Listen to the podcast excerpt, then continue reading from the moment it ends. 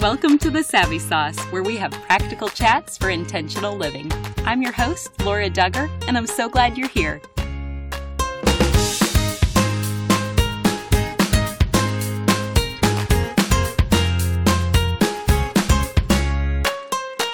Today's episode includes some thematic material. I want you to be aware before you listen in the presence of little ears. The principles of honesty and integrity that Sam Leman founded his business on continue today, over 55 years later, at Sam Leman Chevrolet Buick in Eureka. Owned and operated by the Birchie family, Sam Leman in Eureka appreciates the support they've received from their customers all over central Illinois and beyond. Visit them today at lemangm.com. Leslie Vernick is an experienced counselor, coach, and author. She helps others identify and find healing from their destructive relationships. Her biblical solutions can help you live the kind of life God designed for you. She's going to share her story and her wisdom now. Here's our chat. Welcome to the Savvy Sauce, Leslie. Thanks for inviting me. Well, just for anyone who may be introduced to you for the first time today, I just want to preface our conversation and say that you have skillfully counseled and helped so many people, and you have such a great reputation. So, before we dive into your expertise, will you first tell us more about your background and just share how it led to your current work and vision? Yeah, you know, sometimes we don't understand why God allows certain things in our lives, but He never wastes anything. And so, you know, my childhood was not the happiest. My parents were divorced when I was eight. I lived in the city of Chicago, and um, she, my mom, one day um, when I was in third grade, she told me to meet her at the Walgreens after school instead of coming home. And she pulled up in a U-Haul um, with my brother and sister and all of my stuff and her stuff and everybody's stuff. And we left my dad. And there was no, it was a real surprise to us. And there was a lot of conflict between my parents after that. I didn't notice so much before. But after that, of course, my dad didn't know where we were and he was shocked by her leaving and all of those kind of things.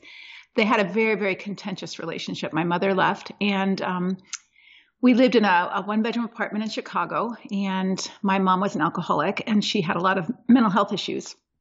And those started coming out after uh, my brother was born. And so I think part of her reason for leaving was that my father had her hospitalized because of that. And I didn't know this at the time. I only began to learn this when I was an adult. Was her mom was hospitalized for postpartum depression and had been in the hospital for her entire life. Um, I had always been told my grandmother was dead, so it was like all these family secrets started coming out. But going back to my eight-year-old self, um, I didn't know any of that. So those are some of my mother's motivations that I came to understand later. But at the time, it was just plain scary. So we lived in this apartment. My mom worked full time, and then she worked weekends at the Playboy Club. And um, so we didn't see her a whole lot, but when we did see her, she was often stressed out. She was frustrated. She was angry. She was drinking. She took a lot of her frustrations out primarily on me. Um, I was the oldest, and I think I reminded her the most of my dad. And so um, she was physically abusive. She was verbally abusive. And it was tough. It was rough. And my dad tried to visit us, and we went occasionally, but my mom thwarted every opportunity that she could for us to have a good relationship with him. But eventually, when I was 14 years old, uh, my dad had been petitioning the courts for years to get us custody. And this was over 50 years ago. So courts weren't inclined to give children to the dad. And um, he had remarried, was living in the suburbs of Chicago. And my uh, the judge did give my dad custody of all three of us. And so we had to go live with him. And that was a game changer for me because by then, by 14, 8 to 14, you know, I was um, living the streets of Chicago. I was doing what I wanted to do. I wasn't attending school all that much. Um, I was hanging out with the wrong crowd. So my life was going to have some pretty tough consequences if I hadn't been taken. But at 14, of course, you don't see that. You just see this isn't fair. And why do I have to go live in the suburbs where I can't take a subway train or a bus wherever I want to go or ride my bike? I mean, you had to take a school bus to school. I mean, it was totally different environment and had to go to school. I even had to go to church. And that was unusual for me. And so over time, our life began to change. You know, it began to get a routine. We began to eat regularly. We didn't, my brother, sister, and I still joke about um, in the city of Chicago, people, we lived in an apartment building and people would put their Coke bottles on the back porch and we would go steal all those Coke bottles for two cents each. And then we would be able to go get candy to eat because we didn't always have food in our house. So we would do all kinds of creative things to um, survive. And we lived right by the lake. So it was amazing. We had summer, summers were wonderful. We could be at the beach all the time. Nobody supervised us. So you know, all these years later, I struggle with skin cancer because of my stupidity back as a kid. But um, you know, you don't know those lessons then. But anyway, so my dad took us. We began to go to church. Um, I was somewhat rebellious at that time because I didn't understand any of that, but I didn't have a lot of freedom to act out that rebellion. But then God got a hold of my heart, and um, I gave my life to Him. And my youth pastor kind of took me under his wing. I became his babysitter, and I became his practice counseling client for seminary. He was going to seminary at the time, and so um, had an opportunity to share some things and and work out some things in my life. He saw some leadership qualities and asked me to do some leadership things in our youth group and then when I went to college, I knew that I did not want to do anything related to math or science. Those were not my strong suits. I loved reading. I loved helping people. I loved talking.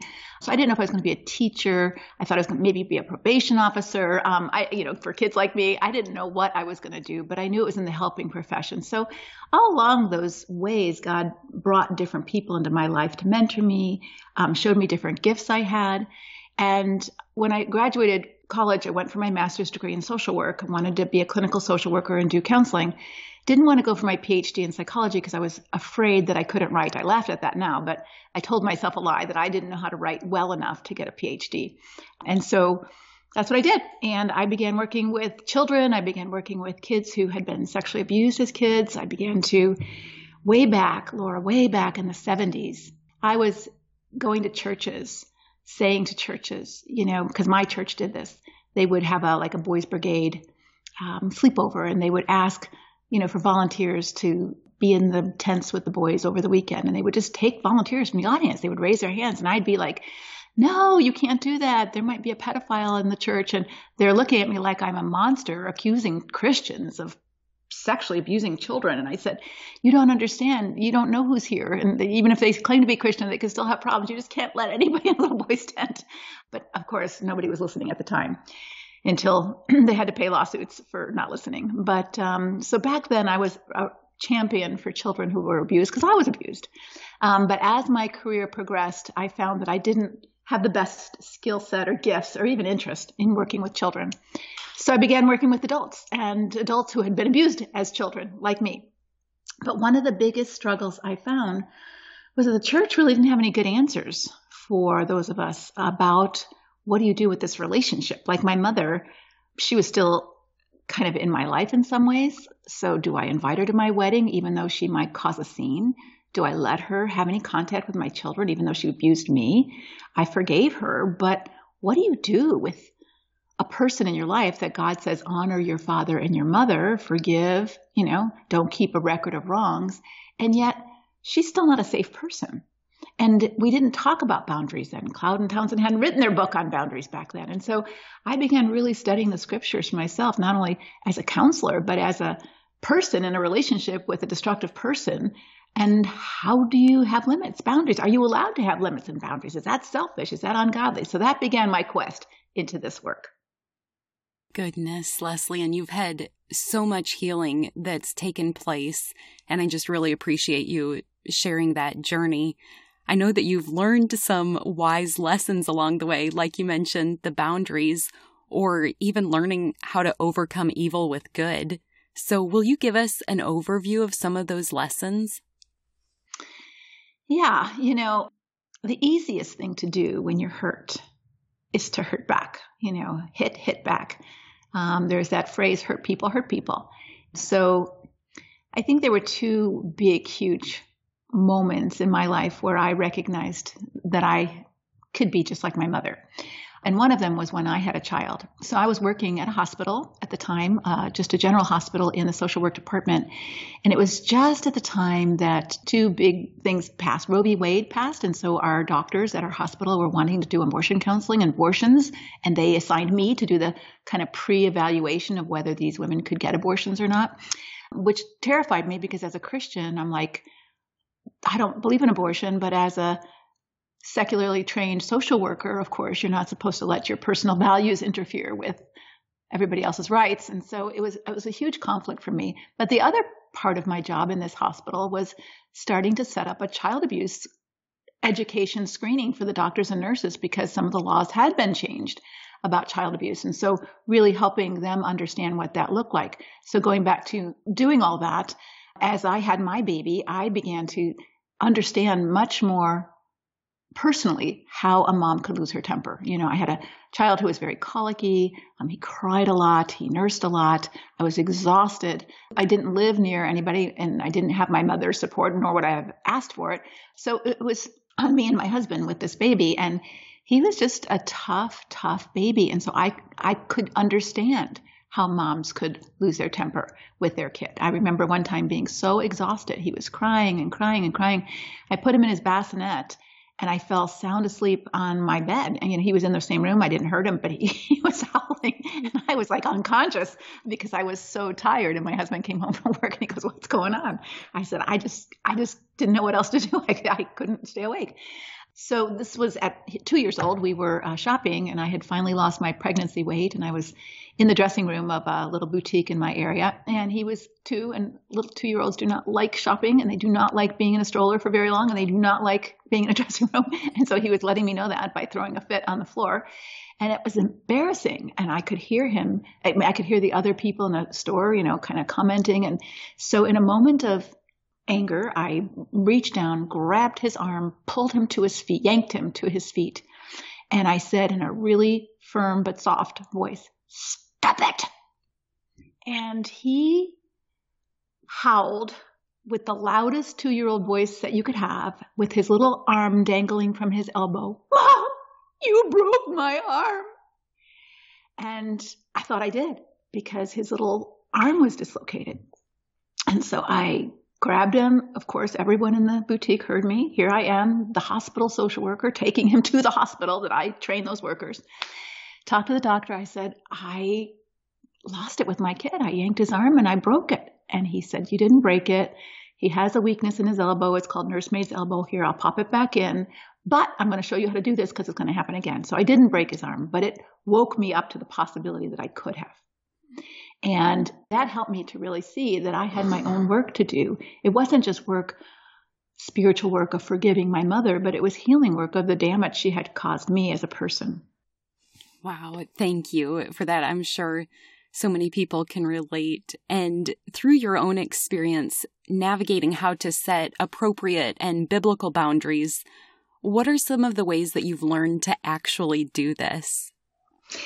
Well, first of all, I think it's really hard for people to even understand what boundaries are, even after the book came out. As a counselor, a lot of people had confusion. Like, so they would try to sound, set boundaries on other people. They would say, like, well, you can't do that to me, or this is my boundary. You can't do this. And, you know, when you set a boundary on another person, they're going to, if they're destructive, they're going to say, you want to bet? Watch me. You know, you can't stop me. You can't control me. And so I think it's really important for people first to understand what boundaries are and how important they are to stewardship, because that's what boundaries are about. It helps create definitions of two things. One is definitions of identity, and then definitions of what you're responsible for and what you're not responsible for. So I live in the state of Arizona, and Arizona is a boundary, it has a boundary. We don't have a wall around Arizona, but Arizona is different than Colorado or New Mexico, which are bordering states. And there's not a big wall that says you're entering in Colorado now, but it's this is, has a sign. So it says, this is a boundary. Here's Arizona and here's Colorado. And the boundary lines define those identities because Arizona's laws are different than Colorado's laws. And Arizona's, you know, you could smoke marijuana and, and, and have marijuana in Colorado. You can't do that in Arizona. You can carry a gun on your uh, hip in Arizona. You, you know, can carry that in public, but you can't do that in other states that are nearby, like California. So, so when you have a boundary, it helps say, this is me and this isn't me. This is what I stand for. This is who I am. And this isn't who I am. And even two year olds, when they start differentiating from their mothers, for example, in child development, you know, a child when they're baby, when they're born, they don't see themselves as separate from their mother. That's why they don't give a rip that they keep you up all night. They're just crying and that's all they care about is themselves. And they see that you're there to take care of them and they don't see you as a separate self. But when they get a little more mature, part of their boundaries is in a two letter word no, no. Guess what, mom? I don't have to do what you say. I'm separate. I have my own voice. And so boundaries help differentiate identity. And then boundaries help differentiate responsibility. So, for example, going back to the state example, Arizona is responsible to take care of Arizona. Arizona is not responsible to take care of New Mexico or California's problems. Doesn't mean they might not help or they might not offer to help, but they're not responsible to do that. I think when we think about boundaries that way, it really helps us be good stewards of ourselves. I'm responsible to take care of me. So here's a boundary. Um, my mother smoked. And in my house, my boundary was nobody smokes in the house. Right? So if you want to smoke, that's your choice, but you can't smoke in my house because that's my boundary. So you can go outside, you can go in your car, you can don't smoke anywhere, but you can't smoke inside my house. And if you don't respect my boundary, then you won't be invited to my house, right? That's the only thing I can control. I can't control you can't smoke. And I think those are really important because when we're establishing boundaries of what we will do and what we won't do, and what we will tolerate and what we won't tolerate, that's the only thing we can control is ourselves. And now a brief message from our sponsor. Sam Leman Chevrolet Buick in Eureka has been owned and operated by the Birchie family for over 25 years. A lot has changed in the car business since Sam and Steven's grandfather, Sam Leman, opened his first Chevrolet dealership over 55 years ago. If you visit their dealership today, though, you'll find that not everything has changed. They still operate their dealership like their grandfather did, with honesty and integrity. Sam and Steven understand that you have many different choices in where you buy or service your vehicle. This is why they do everything they can to make the car buying process as easy and hassle free as possible. They are thankful for the many lasting friendships that began with a simple, Welcome to Sam Leman's. Their customers keep coming back because they experience something different. I've known Sam and Steven and their wives my entire life, and I can vouch for their character and integrity, which makes it easy to highly recommend you check them out today. Your car buying process doesn't have to be something you dread, so come see for yourself at Sam Leman Chevrolet Buick in Eureka. Sam and Steven would love to see you, and they appreciate your business. Learn more at their website, lemaneureka.com, or visit them on Facebook by searching for Sam Leman Eureka. You can also call them at 309 467 2351. Thanks for your sponsorship. And just to go back to another example you provided, are you comfortable sharing how you did work out that boundary with your wedding? Yeah, so my boundary was that my mother didn't come to my wedding. Mm-hmm. I didn't even tell her about my wedding. She had such hatred for my father, and she was so unpredictable with alcohol, and her she was bipolar, so she was manic, that there was no way I was going to let one person ruin an entire day for everybody. So no, she didn't come to my wedding. She didn't go to my brother or sister's wedding either. That's how unpredictably scary she could be. But I think that's very helpful for us to understand because that sounds like the most loving thing that you could have chosen, but it probably takes a lot of discernment to get there. Yeah. And, you know, I think we have a lot of false guilt. You know, I should want to invite my mother to my wedding. I shouldn't feel afraid of her. But the reality was she was a scary person, not all the time, but you didn't know when. and she wasn't well. And so it wasn't safe. And I think this is another aspect of emphasis that I talk to women about is that God values your safety. He values the safety of children. That's why, you know, I was aghast that churches would protect abusers more than they would care about the safety of children. We've heard the scandal in the Catholic Church, but there's just probably as big of a scandal in the evangelical Protestant church, um, where we cover over the sins of the youth pastor or the pastor or the parent and don't protect the safety of the child as we should. And even in marriages, you know, stay together at all costs, suffer for Jesus, and don't value the safety of the wife who's in danger or the children who are in that home where you have an abuser who's terrifying everybody every day. That that has a toll on your health, physically, mentally, emotionally and spiritually. And just to elaborate, when you're experiencing those thoughts related to false guilt, and then in your situation coming from your own painful and destructive relationship with your mother, How did you let go of all your negative emotions that were swirling around in your head? Well, there's a couple things. First of all, a lot of your emotions, like, you know, guilty feelings, come from beliefs, and I've said those shoulds. So, so guilt, whenever I feel guilty, I ask myself a question What should am I violating? All right. So what should is there, what shouldn't is there that I'm that I'm going against? Is it God's standard or is it my mother's standard or is it some other human being standard or even my own standard? Like i should never feel bad or i should never sin. You know i should never be imperfect. Well that's a lie mm-hmm. because the truth is i am. But how many perfectionistic people feel horrible shame and guilt when they mess up? Like somehow i should have known better. I shouldn't have done that. Something's wrong with me that i should be this perfect person and i'm not. But you're not you're not. And there's a freeing element to humility when you can admit that you aren't perfect. You don't have to know it all, do it all, fix it all, save it all. And there's like a, whew, I'm glad that's not my responsibility. And there's a freedom in that that doesn't lead to guilt when you live in truth. And that's what Jesus tells us. The truth sets us free. So one way of dealing with a negative emotion is to track the thought behind that emotion, to track the belief behind that emotion, like I should do something more than I'm really doing, or I'm responsible, it's my fault, when it's not my fault, right? But I'm believing it's my fault, so I feel guilty, or I feel ashamed, or I feel the burden of responsibility when it's not mine to carry. But the only reason, I, the way I can get rid of that feeling is by understanding the lie underneath it. Oof, that's profound to think whose should am I violating? That's very helpful. Well, even though The Emotionally Destructive Relationship was one of your best selling books, I just want to zero in now on your other best selling book, The Emotionally Destructive Marriage. So, is there anything that makes these relationships unique when compared to an emotionally destructive relationship in general? I think the biggest factor is that there's a covenant relationship. So it's much harder guilt wise to get out of it. So, so when you're in an emotionally destructive relationship with a, a, a friend, let's say she's being very controlling over you or shames you a lot or disrespects you in public or private or whatever she does as a girlfriend or lies to you, it's easier to say to yourself, you know what, I'm just not going to have her as a girlfriend anymore. But when they're your husband or your wife, um, and they're you know, deceitful or they're controlling chronically and they don't give you a choice or a voice or they're demeaning and disrespecting you all the time, it's much harder biblically to feel free to say, I'm done. I'm done with this relationship. Mothers are hard too, but but husbands and wives are, are the hardest to say goodbye to. Hmm.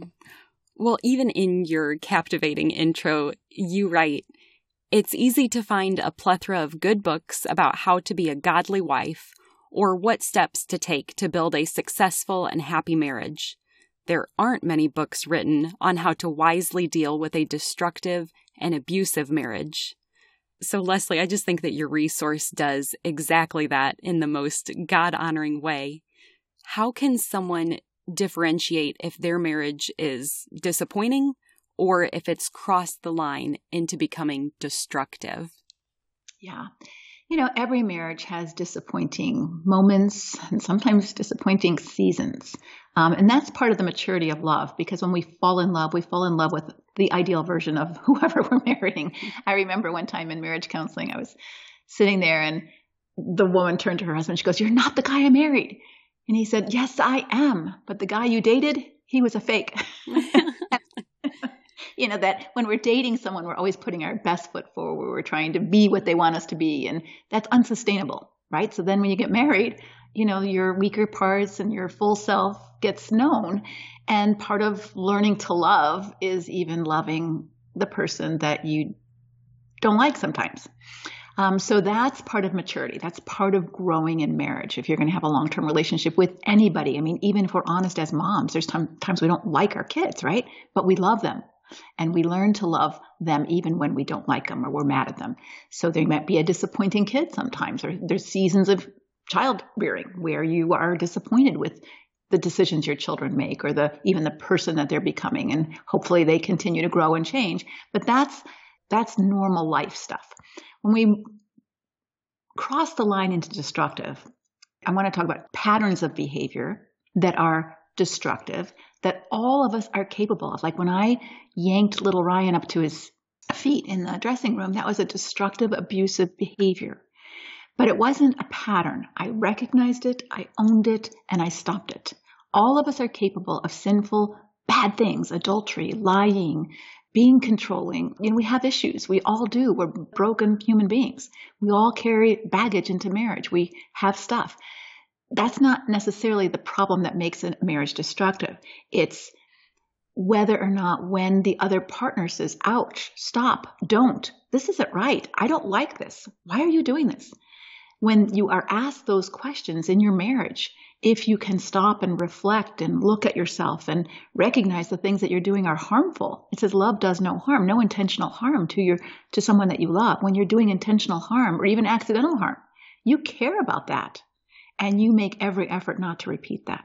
So when we're looking at a destructive relationship, one of the elements is the pattern. It's a destructive pattern that's not been changed. In fact, it's been excused, it's been justified, it's been lied about, it's been uh, spiritualized. I'm the head, so I get to control you. I'm I'm your master. I, the Bible says I'm your you know your head, so I get to decide your life. You don't get to be an adult anymore. And so there's this spiritualization of sin, or there's this rationalization of sin, or excuse making of sin, and not calling it for what it is. It's a sin and it's destructive. And so therefore there's no change, and it continues to happen, and it continues to hurt and harm the individuals in that relationship.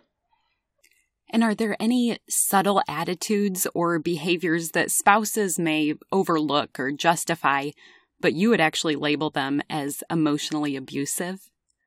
Yeah, so so any abusive behavior, so any kind of physical abuse, and I would say even things like restraining you or refusing to let you leave, taking your car keys, raging and punching holes in the walls to scare you, those are considered abusive behaviors sexual abuse. When you're married, you still have to give consent. You know, it's it's not a free card to sex on demand when you get married. You're not consenting to that. So if you've been raped, um, sexually abused, made to do things you don't want to do, made to have a threesome, all those awful things that happen in real marriages, even in people who go to church. I, I won't call them Christian marriages because Christians should not be doing those things. But in people who go to church, it happens. And so if those things are happening to you, it's always destructive. It's abusive. But there's more subtle, like even spiritual abuse, misusing the Bible to gain control over you, like a cult leader would, um, like a bully would, like a dictator would. Um, that's abusive. Controlling you under the guise of, I know what's best for you, or I'm the head of the home, or you have to do what I say. I mean, a parent is also supposed to direct their children, but if you micromanage your child's life, what happens to that child? You thwart their growth. You hurt them. If you never let your child make a decision, even what they wear, what they eat, what they decide to play with, what they want for their birthday party, all those kind of things that we allow our children as they mature to make their own decisions about. If you never allow that and you micromanage a child's life because you're the parent, you are harming that child. So when a husband does that under the guise of I'm the head, he's not being the head, he's being a controlling dictator. And that's not healthy and it's destructive to the marriage and it's destructive to the person who he's controlling because they're not allowed to grow. They're not allowed to be themselves. So controlling behavior, de- deceitful behavior, chronic deceit erodes trust. And if you don't have trust and safety in a marriage, you can live in a marriage without love. You cannot live in a marriage very well without trust and safety. It will eat you up because you're living in fear all the time. And how do you think God views that type of situation and that type of marriage? He hates it. I'll just be really blunt. We talk about God hating divorce. God doesn't hate all divorce. In fact, he allowed divorce. And some interesting passages. Here's an interesting passage that sometimes I'll read to women who believe that they've been told that they have no rights as a wife. They're just to do their duty as a wife. Um, they have no rights to, you know, complain. They have no rights to expect something from their husband, and they have no biblical grounds for divorce. So, so let me just read a passage in Exodus because God, if we think about it, and this is so important, Laura, in in women learning what God says and who God is, because so often an oppressor, an abuser who's oppressing you, will use Scripture to do it. Um, and they use scripture to oppress slaves too, and to keep slaves in place and to keep racism alive. So people can use scripture inappropriately to dominate and control you. So listen to what God says to women in a culture of the Old Testament that did not give women the right to divorce. They were considered more property and objects in that culture. And women who were um, had no rights. They couldn't work, they couldn't support themselves. So here's this patriarchal culture where women were given by their fathers to their husbands. The husbands took care of them if they were good men, and if they weren't, they just threw them away. And that left a woman in a terrible predicament because she couldn't get a job and she couldn't go back to her father. So now she's begging, she's prostituting herself. God said, I don't want her to do that. So give her a certificate of divorce so that she's free to remarry. But listen to what God says to slave wives. In Exodus 21, he says this If a man who has married a slave wife, so it's not even a free person, but a slave wife, takes another wife for himself. Now, he's not saying he can't do it, but he's going to do it, takes another wife for himself. He must not neglect the rights of the first wife to food, clothing, and sexual intimacy. She has some rights as a wife. If he fails in any of these three obligations, she may leave as a free woman without making any payment. So God doesn't hate all divorce, but he hates when this most intimate relationship of marriage that he created for our welfare and for our good, and also as a picture of his relationship with the church, he hates when people misuse that relationship. And yeah, God hates it when, when people misuse the, the beautiful relationship he created and turn it into a oppressor oppressed relationship. God throughout the Bible especially if you just read the first 10 Psalms, Psalm 1, 2, 3, 4, 5, 6, 7, 8, just to give you a picture of how much God hates when oppressors oppress victims. And so when a marriage becomes oppressive and an oppressor oppressed relationship, that is completely contrary to the marriage relationship that he created. And then when Christian people helpers, Christian pastors or counselors tell a woman, well, God says you have to have sex anyway, even if he's your oppressor, what are they saying? You know, God tells us that the sexual relationship is so precious. Save it until you have this safe, trusting relationship. And if you don't have a safe, trusting relationship in marriage, are you supposed to just be a body to use? Is that what God is asking women to do? I don't think so. Something we love to share at the Savvy Sauce is joy. If you want to share joy too, will you take a moment and share this episode or any of your previous favorites with a friend? You can post it on social media and tag us at the Savvy Sauce. You could text it to a friend who could use specific encouragement on one of the topics that we've covered. Or you could email articles to loved ones that you read on thesavvysauce.com under our articles tab. Whichever route you choose, we invite you to share joy along with us. In case someone's listening to all this and this is the first time that maybe they're evaluating their own relationship or they know someone they love who is in a destructive relationship, you've directed in your book something very practical that once they see something, then they can name it or even write it down because it's so much harder to deny it to yourself when you see it outside of yourself in that way.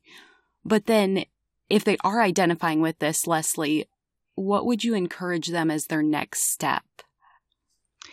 Yeah, so once you admit it to yourself, and this is really important because, you know, if your husband is deceitful or lies to you or minimizes all of this, that's not the worst thing that can happen to you. The worst thing that can happen to you is for you to lie to yourself because you're the one who's going to have to face the truth. It's like if you have a lump in your breast, it's scary. It's scary for sure. But you don't want to lie to yourself and say it's not there. You want to face it. And that is terrifying because it could be really, really bad.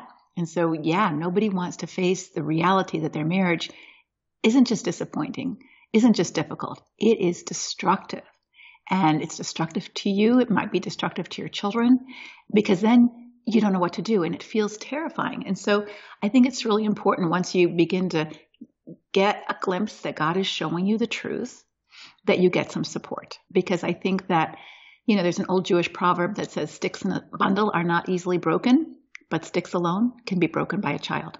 And community and connection are very important to God, but nowhere more important than when you're in trouble. And so when you're struggling with waking up to the awareness of being in a destructive marriage or a destructive relationship.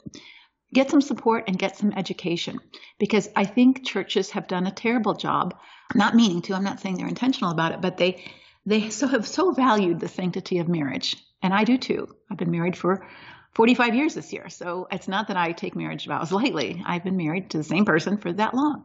But they've so valued the sanctity of marriage, but they valued it over the safety and the sanity of the people in it. And I don't think that's God's priority.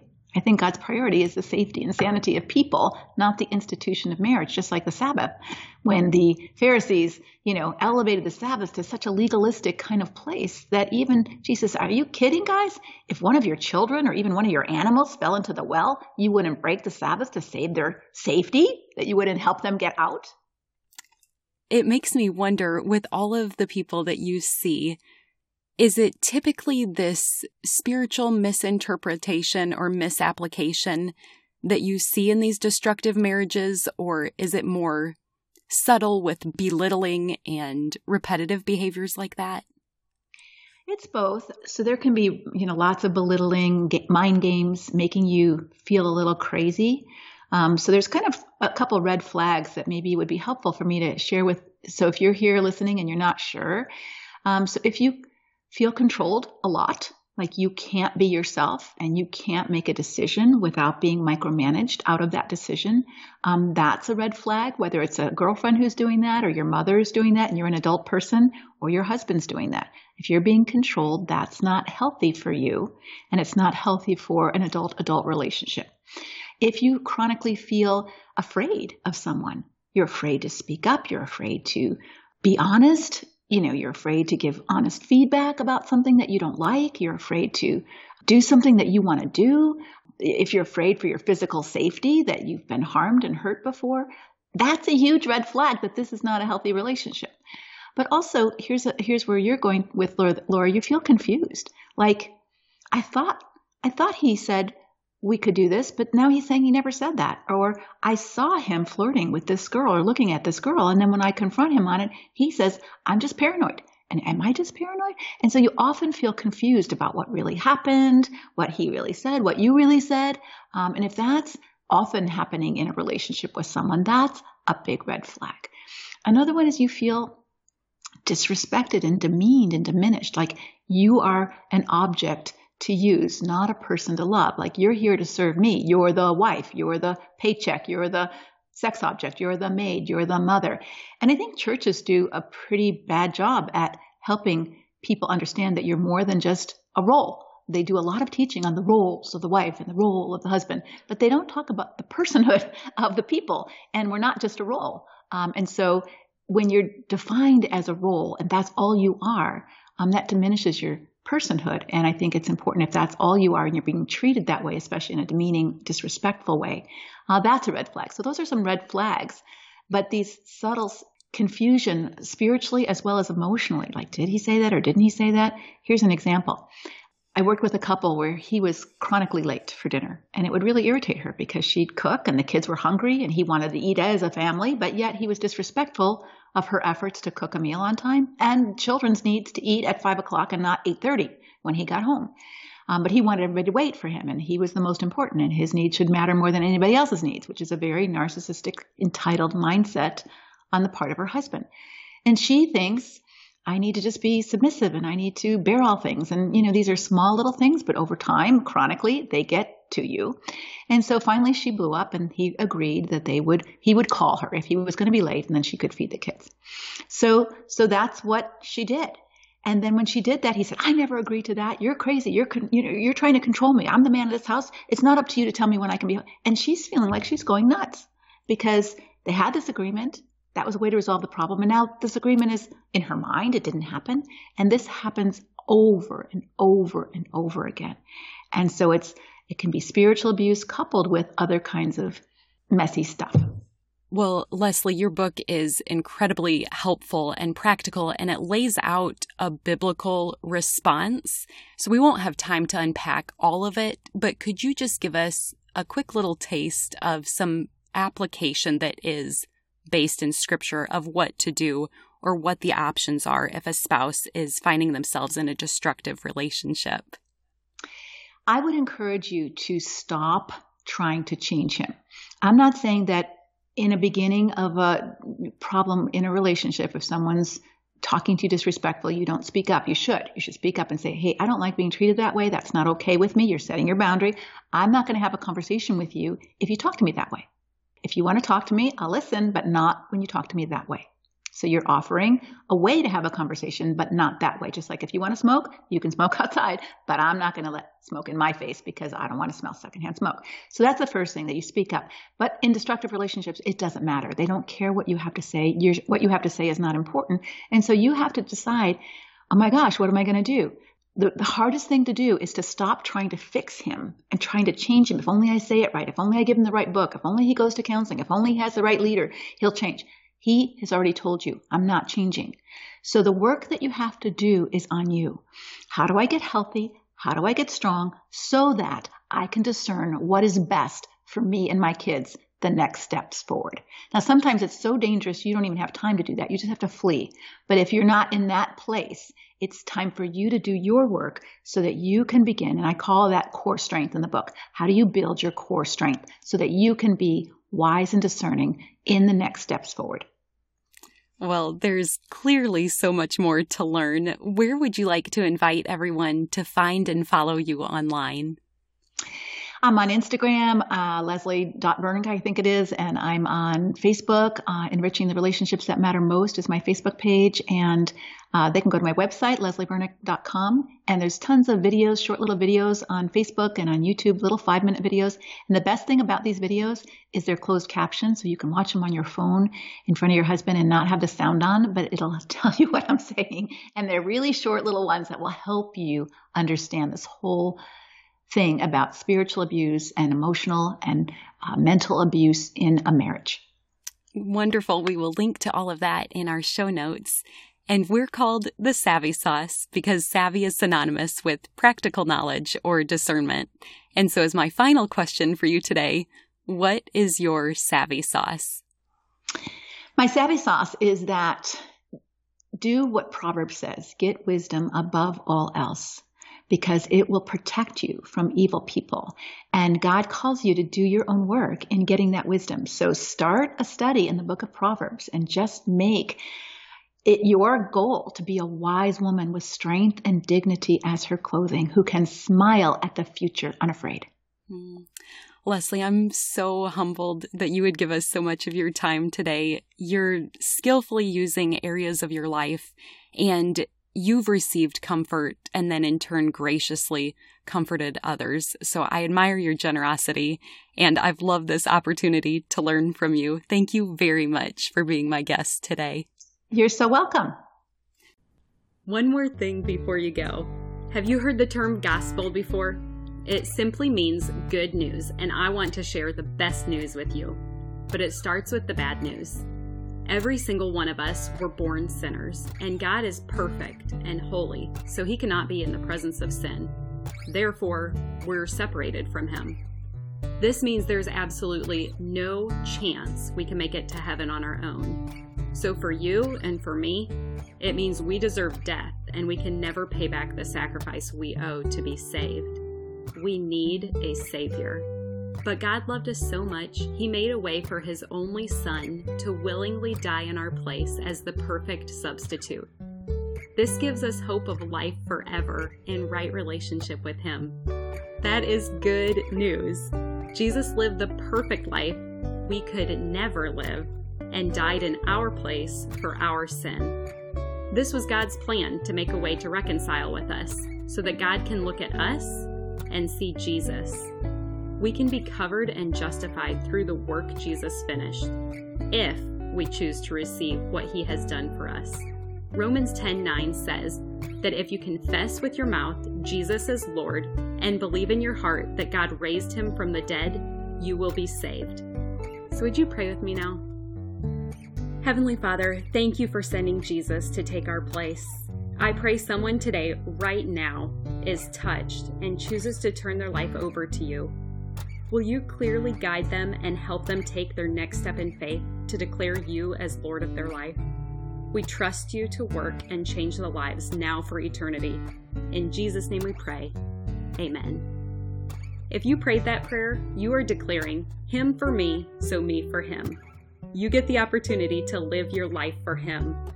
At this podcast, we are called Savvy for a reason. We want to give you practical tools to implement the knowledge you have learned. So, you're ready to get started? First, tell someone. Say it out loud. Get a Bible. The first day I made this decision, my parents took me to Barnes & Noble to get the Quest NIV Bible, and I love it. Start by reading the book of John. Get connected locally, which basically means just tell someone who is part of the church in your community that you made a decision to follow Christ. I'm assuming they will be thrilled to talk with you about further steps, such as going to church and getting connected to other believers to encourage you. We want to celebrate with you too, so feel free to leave a comment for us if you made a decision for Christ. We also have show notes included where you can read scripture that describes this process. Finally, be encouraged. Luke 15:10 says, "In the same way I tell you, there is rejoicing in the presence of the angels of God over one sinner who repents. The heavens are praising with you for your decision today." If you've already received this good news, I pray that you have someone else to share it with today. You are loved, and I look forward to meeting you here next time.